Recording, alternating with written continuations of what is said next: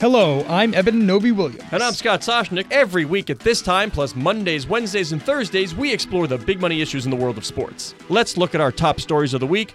Number one, Eben, the NBA, no surprise, heading to India. They are, and one of the teams, the Sacramento Kings, also not a surprise. Vivek Ranadive, majority owner of the Kings out there. We've seen the NBA has been obviously an early mover into China. They were the first league to have a team there. They've been doing stuff in India for a while now. This seems like a natural next step for them. Well, we should say Vivek, the first Indian owner, he signed an Indian player. What was his name? Let's see, how on top of we? Big guy. Yeah, exactly. I'm just putting everybody on the spot. I don't remember either. I don't remember his name. But he signed the first Indian player. We all know that Asia is a huge growth market for all sports leagues here in the U.S. They're looking to outsource, especially in a world where media is scaled. It's about delivering snippets and highlights. You don't have to necessarily play games there, but you do want to have an engaged audience that watches your highlight shows, watches your shoulder programming.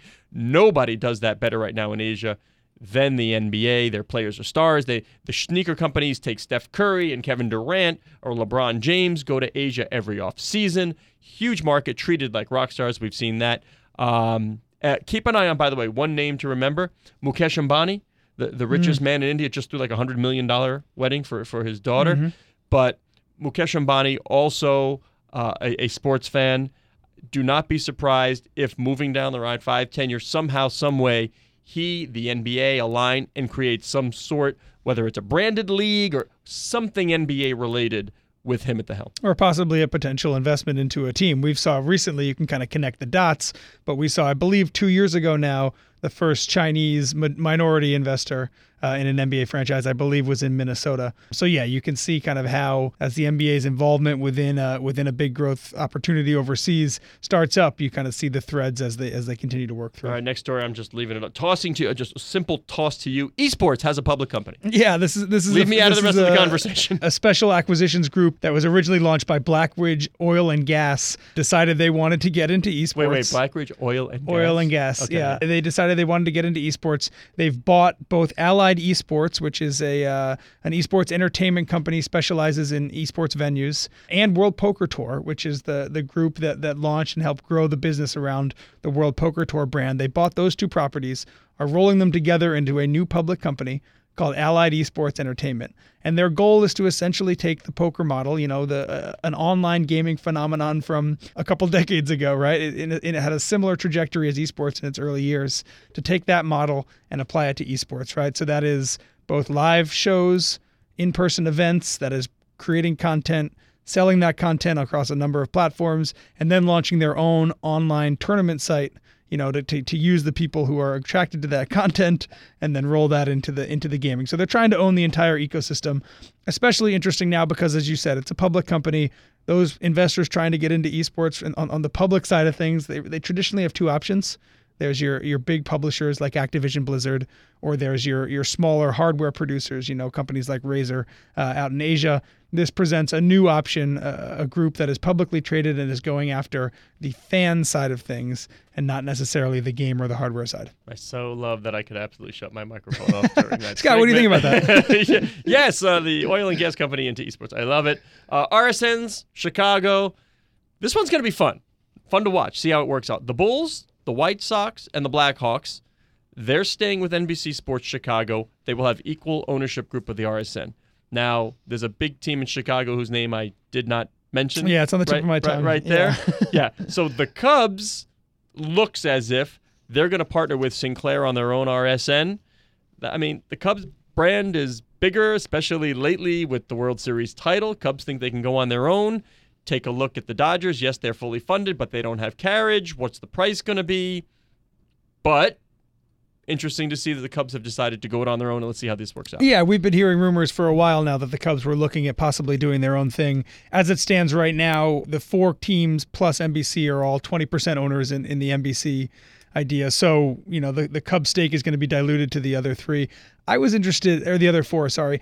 I was interested in the fact that these other teams all get equal share. I would be surprised if, and I don't even know what the breakdown would be, but I would be surprised if the White Sox, the Bulls, and the Blackhawks all draw an equal amount of attention and eyeballs to the RSN. but they're all equal owners. Well, what the Hawks would have, and you would think perhaps the hockey would have the lower of the number of all, but I mean, it is a hardcore audience mm-hmm. there. But what the Cubs do not have right now is winter programming, which is integral to RSNs. That's why you have on let's say, YES Network. There's a reason why they took the Nets, because that gives you winter programming opposite the Yankees. It's good to have something else year-round, especially for pricing and advertising. You're going to test here the Cubs brand. The Ricketts family is testing this Cubs brand to see how much demand, and you'll probably still have plenty of games freebie over the air, by the way, but learn from some other markets. RSN didn't work in Houston. That was a nightmare. It's not just start a network and it'll work. I know this is the Cubs. I know this is Chicago. I get it. But there's still going to be a test of the brand to see what people are willing to pay per month for this RSN. And the Cubs historically have done kind of their own TV thing, right? I remember growing up, Cubs games were available in New Jersey. Yeah, Superstation. Yeah, on WGN. Channel 9, WGN 9, yeah. So, yeah, be interested to see how strong the Cubs brand is when it comes to standing up their own RSN alone. It's time to get to this week's interview with Patrick Keane. He is the CEO of the Action Network. Patrick, thank you for taking a few minutes and chatting today. Thank you for having me. What should I be betting on today? Come on. You must know everything that's going on. What should I be looking at today? What am I betting on? And I'm not a bettor, by the way, so tell me, what should I be looking at? Well, hopefully the Action Network will be the first place that you come to make informed decisions about how you bet. I won't specifically tell you where you should be betting today because we want to be an impartial advocate for the more informed bettor, but actionnetwork.com and the Action Network app is built to give you and help you make those decisions. You said the informed bettor. What about the moron? What about me? Do you want me? Is there a place for me as well, just for entertainment and fun? Absolutely. I mean, we think when we look at the Action Network as a platform, we can sort of inform what I call the shallow end of the pool, the medium end of the pool, and the deep end of the pool. Deep end being the person who bets like they do as a Wall Street trader. The shallow end of the pool is someone who is new to betting and maybe has, with PASPA being overturned and with legality becoming part of the equation, is trying to have edge with their friends or have edge with their office or have edge with the people they live with. I mean, it's really for all spectrum of bettors. Now, you know, Patrick, we do take sponsors for this very podcast, and I think my bosses will be happy. Sounds like we have a target audience you might like. Hey, we'll do anything to find additional customers. We're a subscription product, so anytime I can find someone who's willing to pay us their hard-earned cash to make better decisions about how they bet is good for me. So, Patrick, the Action Network launched in 2017. Obviously, earlier this year, a pretty monumental Supreme Court decision that allows states now to legalize sports betting. How big a deal was that in the office at the time? I mean, that seems like a huge moment in Action Network history. Absolutely. It was massive for the business. I think it's massive for the category, but I think we would have a great business even without that happening. I think that if you look at the world in the U.S., there's 10 million active bettors, people that are betting a minimum of $50 a week. We think that only increases.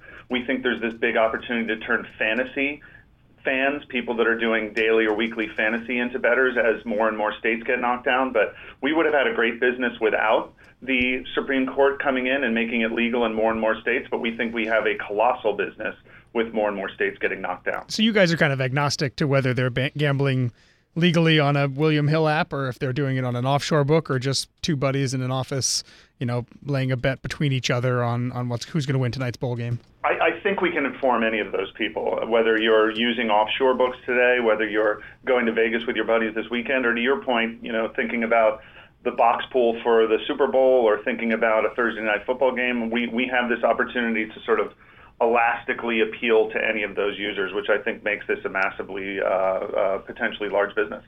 Patrick, tell me, what does your book look like when you're courting investors and the Churning Group is an investor? What does the book look like pre-PAPSA? And you just used the word colossal. What would that book look like post-PAPSA? Well, when we look at opportunity for revenue, there certainly is the subscription product, which we have today, which is really the sort of the tip of the spear, if you will, in terms of revenue. But with PASPA being overturned and with the ability to work with operators, we have this opportunity to both drive present users of our platform into those books and potentially get a cost per acquisition fee for turning those fans that also want to bet in those legal areas, be it William Hill, DraftKings, or FanDuel.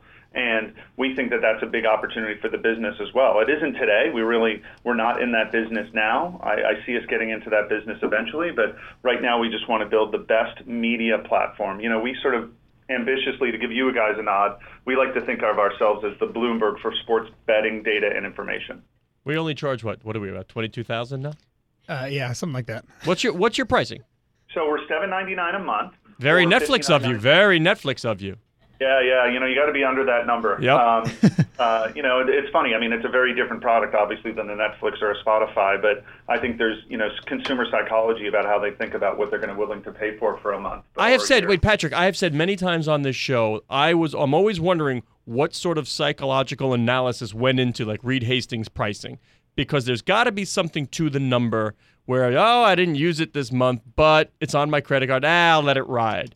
Did you do that? Was there a real study into what the proper price point was? Absolutely. And the thing that's really unique about the internet or the web or mobile is it's the world's largest laboratory. You're able to see almost nearly instantly if offerings, depending on price, are going to work. But there's also sort of this, in some ways, an obvious consumer psychology. There's a weirdly massive difference between $8.99 and $10.99, like so massive it's almost inexplicable, even though it's $2.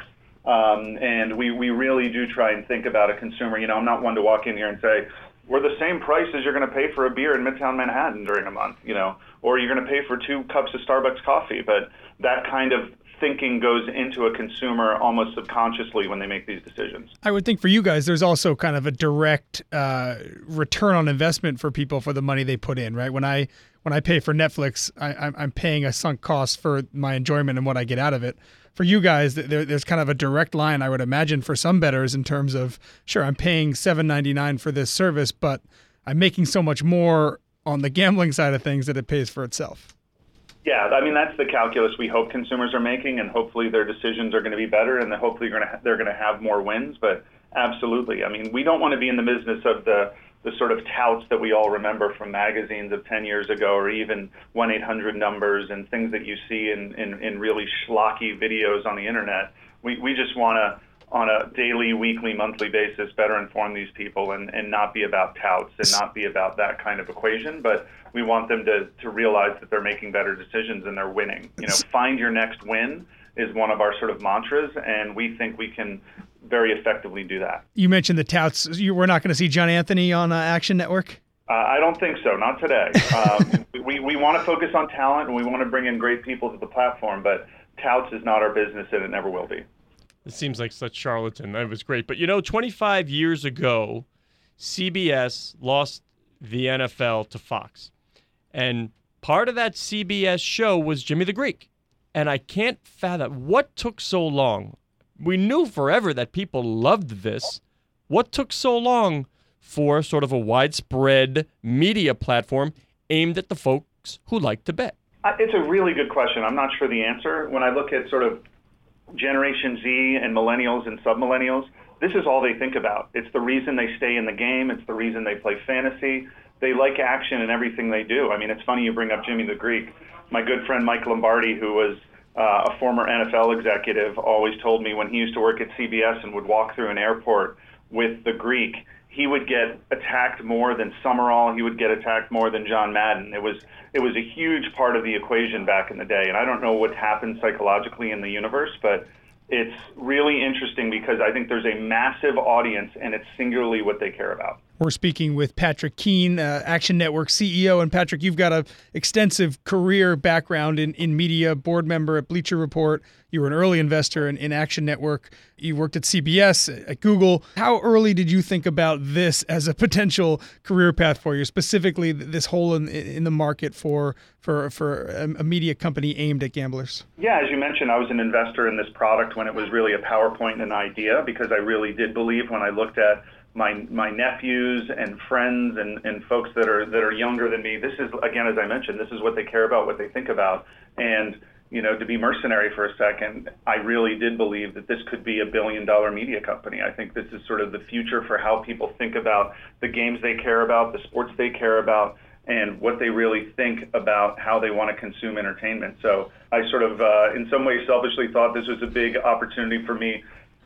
As much for the opportunity for the business as it was for my career. But I just think the timing is perfect. And startups, the success is about moments in time, and I think we couldn't have a better moment in time to build a big business in the category. What's the time frame you see to potentially becoming a billion-dollar media network? Oh, that's an ambitious ambition I would love to see. It's hard to put sort of a timing basis on that, but I think it's the future of sports. I think it's the future of content. I think it's the future of media to have a subscription-driven, highly vertical, highly specialized content franchise that is in a category that's just exploding. And I think we have all those ingredients here at Action Network. And Patrick, we're talking about growth goals. Give us a sense of the numbers you guys are seeing. I imagine that the past couple months have been steady growth for you.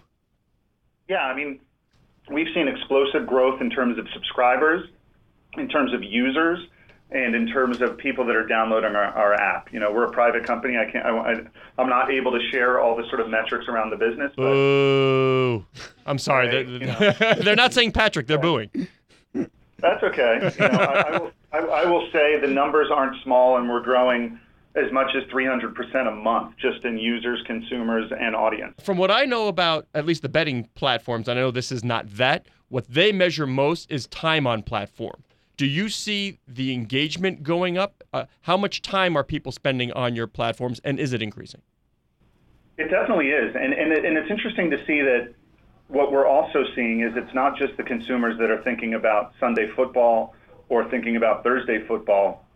Because we're such a helpful platform to the informed better, we're seeing people that are looking at women's basketball, college basketball, really any category where there's an opportunity to have edge and an opportunity to have action, I think is really interesting because we have great talent, people like Stucky, people like Blackjack, and others that are really in our platform that are really driving consumers in an entertaining way, but also giving them the edge so that they're not only informing themselves on their own decisions, but, you know, we have a product called Sports Insights, and Sports Insights has been around for well north of a decade, and they have algorithm science and data going back to how does a road dog perform in a windy game on the road? You know, those kind of things are for the data-driven sports better, sports enthusiasts, completely enthralling, and we want to build and continue to inform those people. And when you think about those different subsets of, you were talking about the deep end of the pool, shallow end of the pool, et cetera, which one of those, what's the profile of the person that's most valuable for you guys from a business standpoint? Is it the casual bettor or is it the Bob Vulgaris, the super intense avid bettors? You know, it's somewhere in between, but closer to the more avid bettor today. I think what we're going to see is, you know, one of our ambitious goals is really appealing to future bettors, and I think future bettors is really any sports fan. I think we were talking earlier, but it's the person who might participate in a March Madness pool, a box pool for the Super Bowl, that does an Oscar pool. I mean, these are the people that want to have the discussion in the office, the discussion with their friends, and, you know, the internet being the sort of the massive library of data and information, it informs people on how they trade stocks, it informs people on how they buy real estate. Why can't it inform people on how they make bets and how they participate and play with their friends too? We're chatting with Patrick Keane, CEO of the Action Network. I'm always interested in demographics, Patrick. Break it down for me. All these leagues tell me they're 50-50 gender-wise just about. What about your clientele? We're definitely, I'll be honest, we're definitely more male today. We're younger and more male, but I think that's going to change over time as well. And being in that demographic today, I don't think is necessarily a negative. You know, one thing that really excites me about this business as well is that I don't have to rely on ads. I've been a media executive for north of 20 years and have been really participating in an ads-driven economy. And when you're fighting digitally against the duopoly of Google and Facebook, which are, you know, 60% of the market and 80% of the growth or whatever the data is today, I just really like not having those kinds of businesses in my crosshairs and really driving a media platform that's more about subscription and licensing and affiliate revenue. I can bet that somebody coming from CBS, linear TV, and you've hired people from ESPN, you know all about that due revenue stream of subscription and ad model. Sure does take some pressure off. It does. And it's just really, really tough to play in those worlds today. I mean, I think that having a product, again, that's super vertical, that's super specialized, that people make decisions that are profit and loss to them. I just love being in that category, and I think we have a high ceiling and a high TAM, as we like to say in this world. Now, you know, we always have our ears to the grindstone here. I don't know how much you can say. Hopefully you can help us out here. But a little birdie tells me there's a Series B funding round coming for the Action Network. What can you let us know about timing, how much, valuation? Well, you know, we're funded by the Chernin Group today, and they've funded us into the growth that we see right now. I mean, we'll certainly be in market for funding, I would say, in early next year, but those investors, you know, we're having great conversations and deep conversations with, but I'll just say there'll be more news in January. Okay. Can you say how much you're looking for? I cannot. Okay. Let's talk more than a dollar and less than $1 billion. Oh, okay. Headline. We got it right now. But most interesting, frankly, is going to be the dollar figure is great. How much are they getting? But as you know, what shows the perceived strength of the business is going to be at what valuation. That'll tell the market where they think this network is going. We'll see what that eventually bears out. But one thing that I'm super excited about is these will be names you're familiar with. I think that the leagues, you think about teams, and it's not just the bat and ball sports. All of these companies, all of these franchises, all of these leagues know that this is the next frontier of revenue, the next frontier of opportunity. I mean, I thought it was really exciting to see, and I don't know if your friends are competitors, but Sports Business Journal, which is really covers this in a really deep and vertical way. I thought it was interesting. This year, for the first time ever, they had a non-singular executive or human as the number one most important person in the business of sports. They picked me. And that was the sports gambler. You know, it wasn't Roger Goodell. It wasn't Adam Silver. It was the sports gambler. I think that this is a category, as I mentioned earlier, startups and businesses in this category about timing, and I feel so good about our opportunity to time this business. More states are going to get locked down. We'll see Illinois, we'll see Pennsylvania, Massachusetts. More and more of these massive states are going to have an opportunity for people every weekend, every evening, whenever their fancy is, to bet and to be informed about how they bet. And we want to be the first source to help them make those decisions. And Patrick, all the leagues have spent the past 6 or 7 years fighting. I mean, we're talking amicus briefs, fighting legalized sports betting. I've always said that they would find religion when there was enough money for them to find religion. I guess there's enough money these days.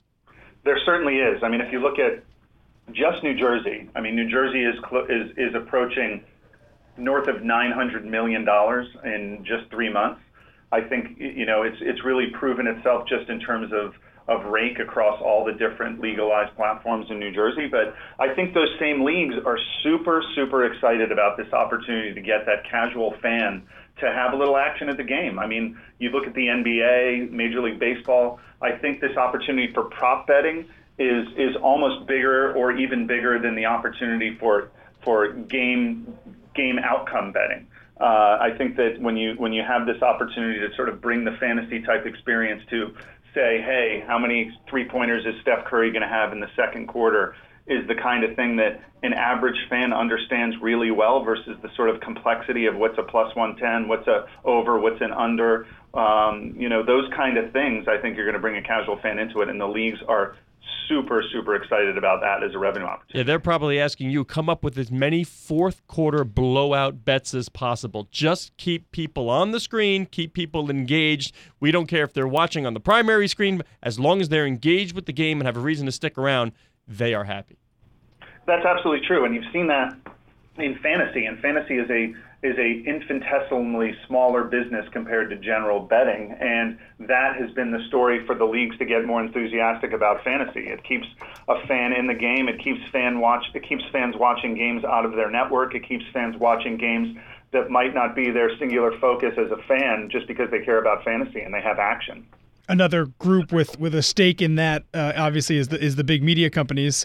How much competition do you anticipate seeing from, you know, your ESPNs, your Fox Sportses, your NBCs, et cetera, because they seem to also be kind of realizing what you've realized, right, that there is tremendous thirst for content right now surrounding gambling?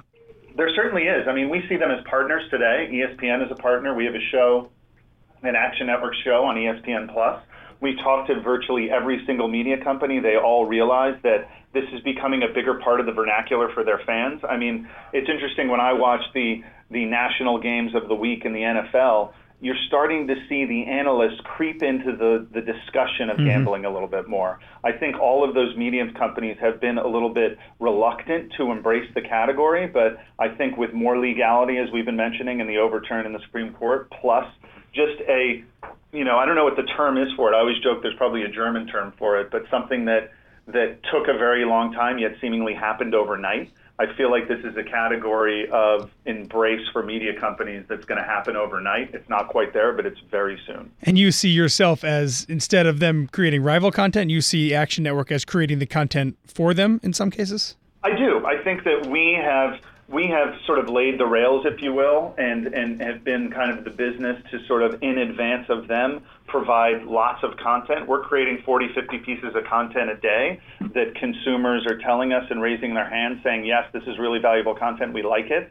And I think it's really difficult for a very large multinational media company to turn that ship overnight into having their writers, their videographers, their podcasters address gambling in a very specific way and address the sports bettor in a very specific way. We've been doing it since day one at the Action Network. Tell me, what's the most valuable kind of content for your subscribers right now? Long form, short form, how long do they want to be engaged?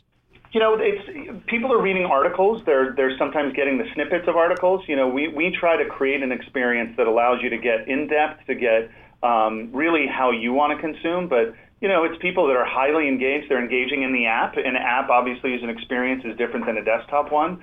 But it's users reading multiple pieces of content, syncing their bets. You know, we have a product inside the app where you're able to select bets and you're able to follow your own bets and you're able to get alerts against those. And that's a business that is just massively explosive for us, is just people tracking bets and people tracking the action they might have in other places with their friends, and to be able to sort of see in real time and to get alerts. You know, I've heard many smart people in the media and app business often say that alerts are the mother's milk of mobile. And for us, we've seen it as well. We want to drive the best alerts, the best information, the best injury reports, and help those people make those decisions. The best alliteration I've heard all week. It's so interesting that you say that. I think the apps, the ones that are available in New Jersey that I've used, do a terrible job of letting you keep track of bets that you've already placed, seeing your historic bets, giving you alerts on games that you've wagered on already. And then you know how much money you lost and you won't do it anymore. It's shocking to me how difficult it is to just get an easy rundown of what bets you have open, what bets recently closed, what you've won and what you've lost. Come on, dude. Get on the Action Network. There you go. This is a solution to my problem. I love it. You're pitching my own product. The other thing that's super useful that we can do as well is, say you're getting destroyed in the second half and you want an opportunity to hedge. We can alert you. Maybe you have tons of bets and you're not aware of it, but you know, alerts are something that we have a singular focus on. We think we're the best in the business, and we think you can help make those decisions in the back half, you know, portion of a game. And it's super helpful with prop bets. I was discussing earlier, but we think prop action and prop opportunities are the easiest entree for fans that are trying to figure out betting, but it's the thing that you're going to see in venue. I know the NBA's focused here. I'm not saying they're going to have an instant sort of ticket-driven business, but think about having an app where you and your friends can have fun in the fourth quarter of a game that's a blowout. It'll keep you in your seats. It'll keep you engaged, and alerts against those kinds of things we think we're going to be really successful with. We are chatting with Patrick Keane, the CEO of the Action Network. Where do the leagues stand on, I'm not sure, does this help drive ticket sales at all? Does this help settle sort of in-venue versus at home? It sounds to me like I'd rather be doing all this at home, even if my broadband connection is great in the venue. I don't need to be there for any of this. Yeah, I mean, you know, you pointed out something that's not so trivial, which is the broadband literally in some of these venues is not strong, and they got to figure that out, step one. But you're absolutely right. I mean, I think a lot of consumers, whether they're using a mobile device, I mean, you look at here in New York where I live, people are getting on trains and going to Jersey City and Hoboken and turning small bars into de facto sports books every weekend and every weeknight. I think that's going to continue to happen. I think it's super convenient to be able to engage in a platform where you're able to do it mobilely and you're able to sort of have your data in your hand. But the teams and the leagues are very focused on this enhancing the in-venue entertainment experience. And the great thing about our platform is we can appeal to any of those users. There's also a lot of states, when they legalize it, don't legalize mobile, you know, which means that gambling from your couch might not be it's not an option in Mississippi. But if you go to a place, either a venue or a casino down there, you are able to bet, you know, brick and mortar. So yeah, I think that's sort of in some ways a sort of a ludicrous protectionary interim strategy to be successful here. I think the reality is, it will be mobile, like anything that consumers are engaged in. You know, you need to offer that option. Certainly, people might feel more comfortable to walking to a book where they can talk to a vendor that can help them fill out their slips and do those things. But if you're not focused on mobile as an opportunity, you're missing the longer-term, better opportunity to be successful here. Here at Bloomberg, a lot of the gambling coverage that we do covers the business behind it. You know, companies like Sport Radar and Genius Sports and deals that leagues sign, et cetera. Do you find that your readers care about the underlying business behind it, or do they really more care about, you know, the on-field and the way that, you know, players interact with the gambling? Yeah, our users care about it all. We recently hired Darren Ravel from ESPN, who's really been the sort of marquee sports business reporter there for several years. And Darren covers the culture of sports betting, the entertainment around sports betting, the characters, the icons. And we think that the consumer that's betting on sports is as interested in those things as they are in the game on the field or the game on the court or the game on the ice. We really want to cover the entire gamut of sports betting, sports culture of betting, and sports entertainment of betting. Does that include the nightmare stories? Absolutely. I mean, big beats to our users are as interesting as big wins. I mean, the person that turns a $30 parlay into 50 grand is something that's really great, but the big beats is interesting as the big win. I find it interesting, though, that I said the nightmare stories, and that's your response. I meant the person who loses his house, loses his family. Oh, well, you know, we don't think that's a funny thing at all. I mean, we think that if you look at this category, it's about entertainment. If you're really good at it, you're really good at it 51.25% of the time. So to make a living doing this, that's the size of a thimbleful of people. But we really think that this is about entertainment. This is about enjoying what you're doing with your friends, family, or whomever that might be. But we would never want to think about this, and we think about this absolutely, and the challenges of addiction and things like that. But we're more focused on this being a platform for entertainment and it's being a platform for information. Let me just play corporate synergies here for fun. What I'm hearing from you, and when I think of the other possible partners, you say you produce content for ESPN. Barstool Sports, for me, seems like a no-brainer. Like, this seems like there's a lot. If you give me the Venn diagram, you have big overlapping circles here. And Chernin relationships. And Chernin's an investor in Barstool as well, yes. Yeah, you guys did your homework. I guess I would say, are they a sister company, a cousin company? I'm not sure how I would sort of... Kissing cousin. Yeah, I guess so. You know, we've done work with Barstool. I mean, I think they're focusing more on sports betting and sports gambling. We think that you're absolutely right, their audience is very similar to ours. We've done some marketing partnerships with them, and just because we share an investor doesn't mean that, you know, we get things for free or we get integration instantly. Those are the same kind of partnerships I debate with ESPN, Fox Sports, CBS Sports, and Turner. But absolutely, I think you're seeing, if you're appealing to a millennial, if you're appealing to a sports enthusiast, our audiences are absolutely similar. All right, that's Patrick Keane, CEO of the Action Network. Patrick, thank you very much for taking some time. Oh, thank you so much, guys. Thanks, Patrick. All right, Eben, takeaways for me. The explosion. He did not say that this was sort of an evolutionary growth. Like, this is an explosion. I imagine his user rate is going to skyrocket. We're going to see the engagement skyrocket. Leagues are thrilled. Everybody's jumping in. Even if they're not sure exactly where to go, everybody knows this is where they want to be, or at least plant some flags here. Fox does. ESPN does. Barstool does. They do. If all the media companies there, all the leagues are there, the owners are investing in these sorts of platforms, you know this is going to be some serious business. And we've just hit the tip of the iceberg in terms of jurisdictions across the country that are legalizing this, right? Just this week, we saw D.C. come on board with their initial plan. We saw a push at the federal level to get countrywide legislation.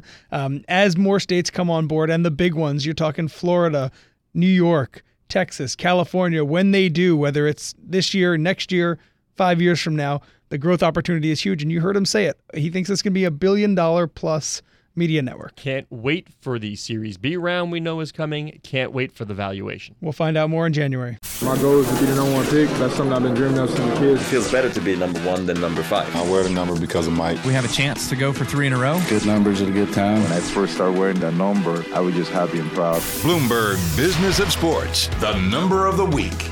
Okay, Scott, and let's move on to the number of the week. And this is a number $250,000. See, this is where we miss Barr, because sometimes we discuss or don't discuss. I'm sorry, Michael, we miss you in more places, but this is one we really do. Also, you and I did not discuss. And $250,000. $250,000. Yeah. I don't know. What's $250,000? That is the amount of money that Nike is paying UNC basketball coach Roy Williams this year. Did he just sign like a 50-year extension? I mean, he just signed an eight-year extension. How old is Roy Williams? And for the first time ever, the university also released his outside revenue streams, which is something that I hope that other schools are going to start doing. Yeah. Because we think about the money that these coaches get paid, and they get paid millions of dollars. But what we don't see is the money that they get on the side from companies like Learfield, companies like Nike, et cetera. And the camps and everything. Exactly, exactly. So Roy Williams, his base salary is, it's a little under $3 million.